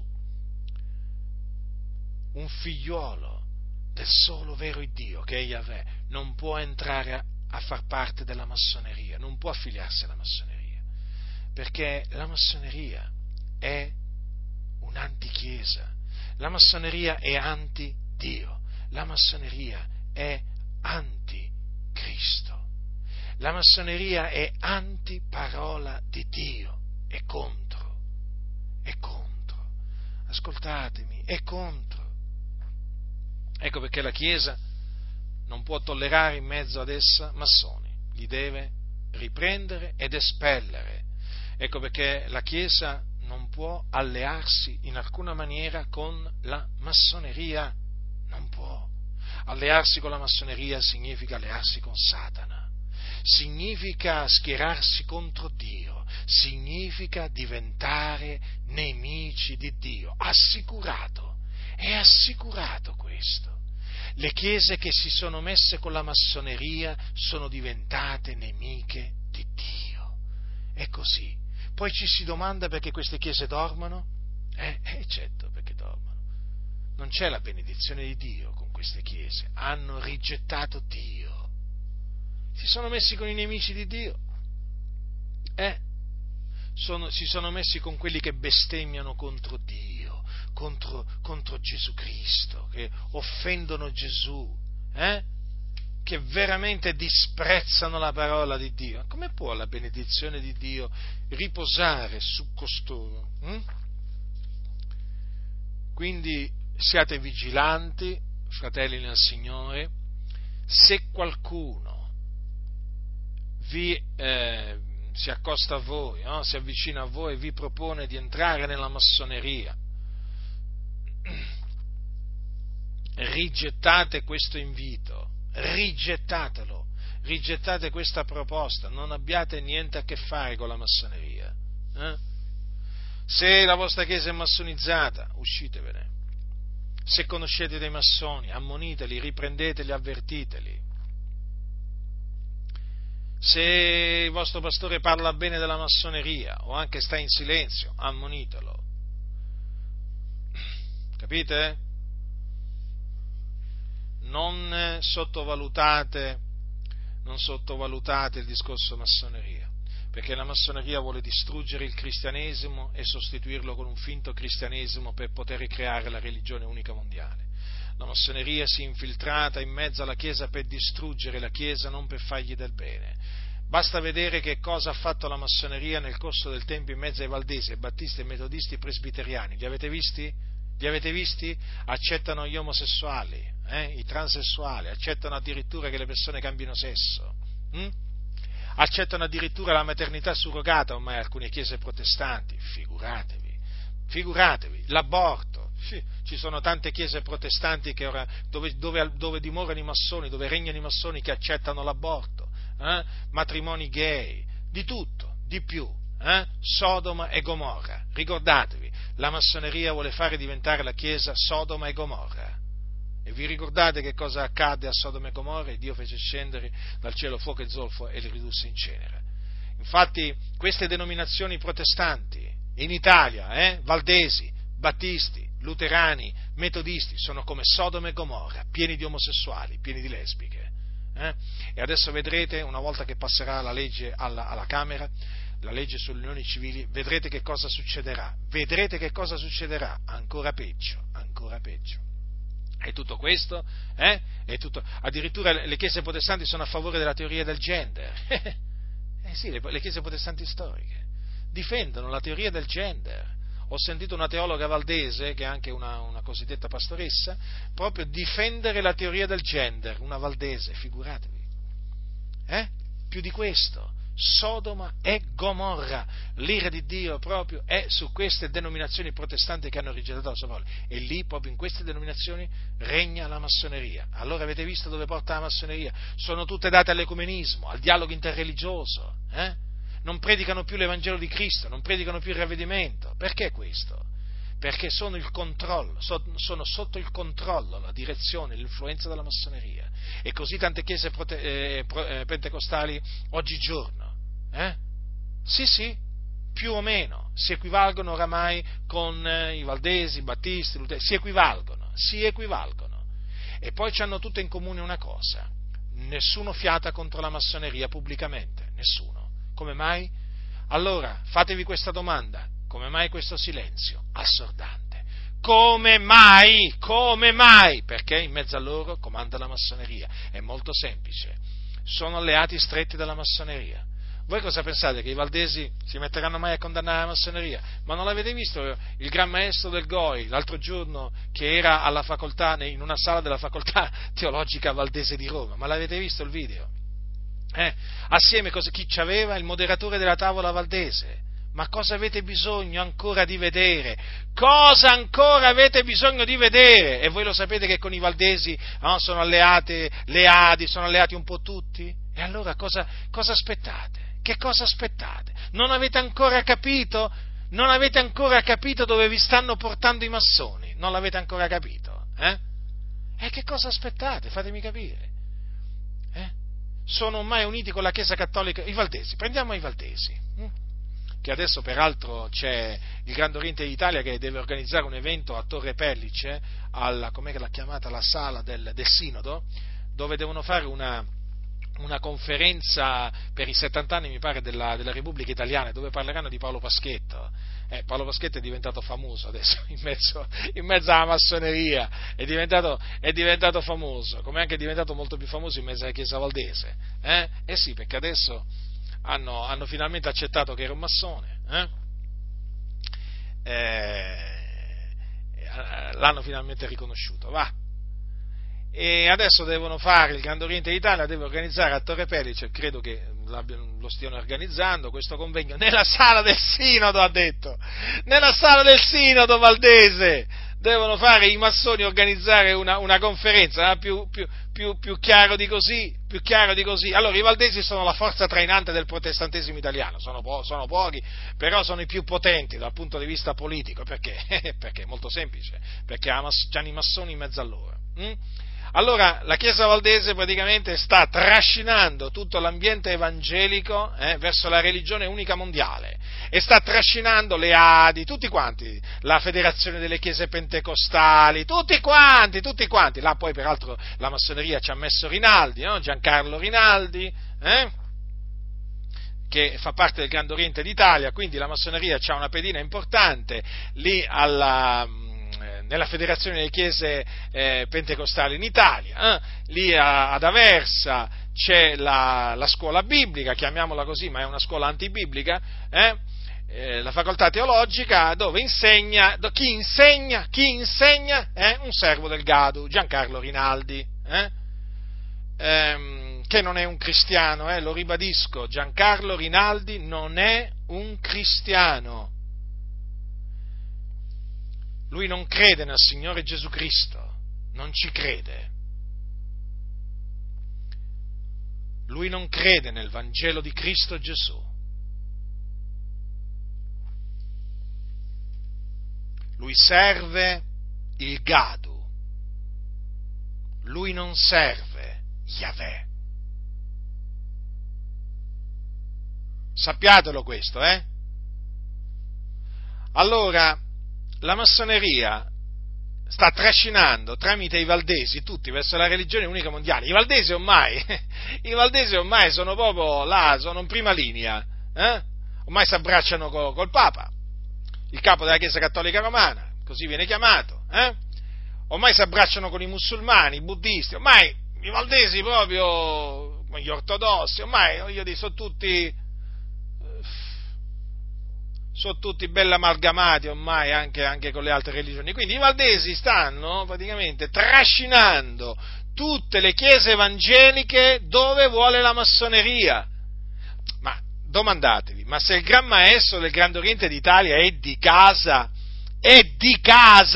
nella Chiesa Valdese, va dove vuole, fa le conferenze che vuole, si mette al suo fianco il moderatore della Tavola Valdese, ma fratelli del Signore, ma voi cosa vi pensate che stia facendo la massoneria? Sta usando la Chiesa Valdese per trascinare tutte le altre chiese evangeliche dove? Verso la religione unica mondiale, che è quella che vuole creare la massoneria, capite? La massoneria sta unendo, ve l'ho detto prima cosa sta facendo, e quindi ormai anche le ADI sono su quella strada, sono su quella scia. Cosa vi pensate voi? Dove sono le ADI? No, dico a quelli delle ADI che mi ascoltano, ma voi dove pensate che stanno andando le ADI? Dove stanno andando? Stanno andando dove vuole la massoneria, Infatti, stretti amici dei valdesi, c'era per esempio Francesco Toppi, che era un grande amico dello storico Giorgio Spini, filomassone, perché Giorgio Spini ebbe delle belle parole sulla massoneria quando fu invitato a un convegno massonico. Giorgio Spini, belle parole sulla massoneria. Giorgio Spini era per la doppia appartenenza, lui era favorevole che un cristiano fosse massone, cioè una volta che uno legge questo, che sente questo, cioè ha capito tutto, no? Quindi la Chiesa Valdese, io lo ripeto, è controllata dalla massoneria, insomma, chiaro di così, eh. Poi adesso ultimamente proprio la massoneria sta proprio uscendo allo scoperto, ma proprio in una maniera che non aveva mai fatto prima, eh? Noi sappiamo perché, naturalmente. E allora sta trascinando tutti, eh? Cioè, volete che l'argomento massoneria non sia un argomento da affrontare nella vostra chiesa? Lo dico a voi delle Adi, lo dico a voi delle Adi. Certo che è da affrontare, e come se è da affrontare, e sbrigatevi ad affrontarlo, sbrigatevi a far parlare i vostri pastori, sbrigatevi a far parlare Felice Antonio Loria, il presidente delle Adi sulla massoneria, il consiglio generale delle Adi, i pastori a livello locale. Sbrigatevi, affrettatevi, precipitatevi a fare domande pubbliche sulla massoneria, e se non vi rispondono andatevene, andatevene. Non state lì a perdere il vostro tempo, eh? Qui stiamo parlando di cose molto, molto, molto importanti, perché la massoneria all'opera nelle chiese evangeliche, e quelli che stanno in silenzio stanno favorendo l'opera malvagia della massoneria. Ricordatevi che il silenzio contro la massoneria, è un aiuto alla massoneria. Ricordatevelo sempre questo, ricordatevelo sempre. Quindi vi ho spiegato, fratelli del Signore, brevemente, succintamente, naturalmente, perché sapete, parlare della massoneria qua, cioè voglio dire, ci vuole molto, molto di più, no? Per parlare di tutti gli aspetti della massoneria, però ho cercato di condensare, no? Alcuni aspetti, no? Per, diciamo, dimostrarvi che la massoneria, essendo satanica, appunto, non è qualcosa, non è un'istituzione in cui un cristiano può entrare. E se uno c'è entrato, voglio dire, ammettiamo che c'è entrato ignorantemente, deve uscire, separarsi immediatamente. Capite? Dunque, fratelli e sorelle nel Signore, state fermi nella fede, lottate per la fede, continuate a avere piena fiducia nella Bibbia, che è la parola di Dio, continuate ad avere fede nel solo vero Dio, che è Yahweh, e continuate a avere fede in colui che è la propiziazione per i nostri peccati, Gesù Cristo, il Figlio di Dio. Abbiate fede in Yahweh e anche nel suo figliuolo. Conservate la fede fino alla fine, lottate strenuamente per essa, è sotto attacco, sotto un duro attacco. La massoneria è all'attacco, sappiatelo questo, la massoneria è all'attacco in tutto il mondo contro la parola di Dio, perché la massoneria è contro Dio. È contro il solo vero Dio, che è Yahweh, è contro Gesù Cristo, il Figlio di Dio.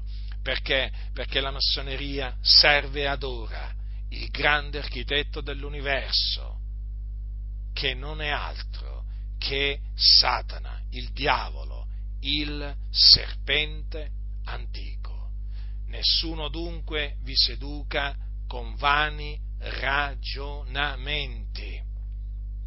La grazia del Signore nostro Gesù Cristo sia con tutti coloro che lo amano con purità incorrotta.